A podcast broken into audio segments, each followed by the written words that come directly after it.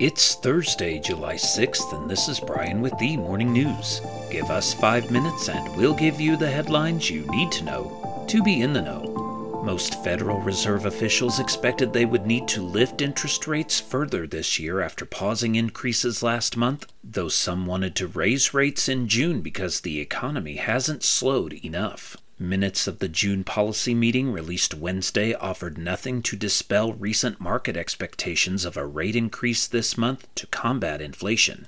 The Fed last month held its benchmark federal funds rate steady in a range between 5% and 5.25%, its first pause after 10 consecutive increases since March 2022, when officials raised it from near zero.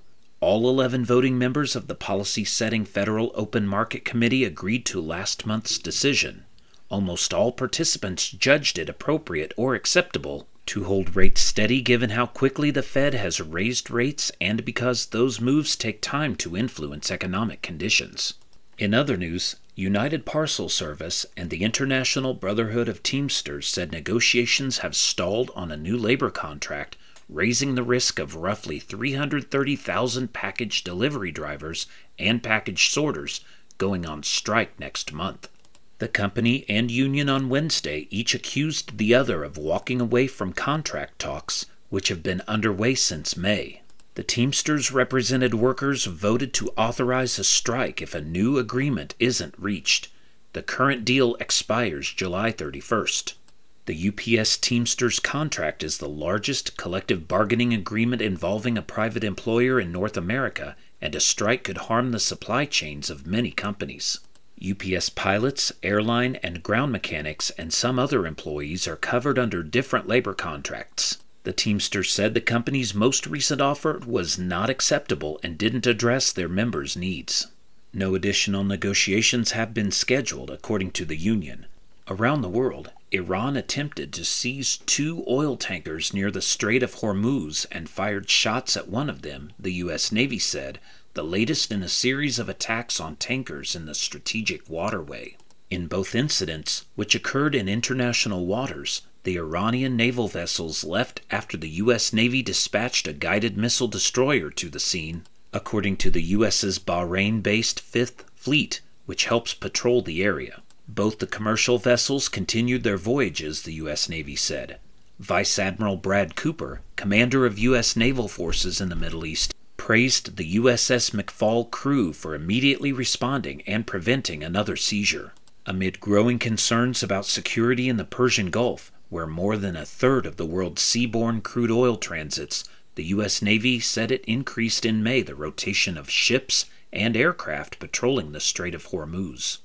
Back in the U.S., the Secret Service said Wednesday that lab tests showed a substance found in the White House over the weekend was cocaine. The White House complex was closed Sunday evening after the Secret Service found what it described at the time was an unknown item in a work area. The District of Columbia Fire Department was called to evaluate the item and found it to be non hazardous. The item was found in a work area of the West Wing, a spokesman for the D.C. Fire Department said the department responded at the request of the Secret Service and was released when it was determined the item was not a threat.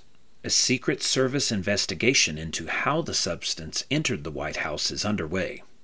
And Facebook parent Meta Platforms on Wednesday announced the launch of Threads, a standalone microblogging app that takes direct aim at Twitter as user unrest in that platform has grown since Elon Musk took the company over in October. Threads, which began allowing some posts earlier this week from people including Meta CEO Mark Zuckerberg and journalists and celebrities, rolled out to users around the world Wednesday. The app will use some of Instagram's infrastructure and allow people to use their Instagram login a step that is likely to help it gain a following quickly, analysts have said. Meta moved aggressively in recent weeks to launch Threads, accelerating the timing on several occasions, and is launching without advertising following the company's pattern of seeking a critical mass of engaged users before giving priority to profit and revenue. Now you know, and you're ready to go with the morning news. Share this with a friend and subscribe to us wherever you listen to your favorite podcast. You can also sign up for our newsletter at themorningnews.com. Thank you for listening.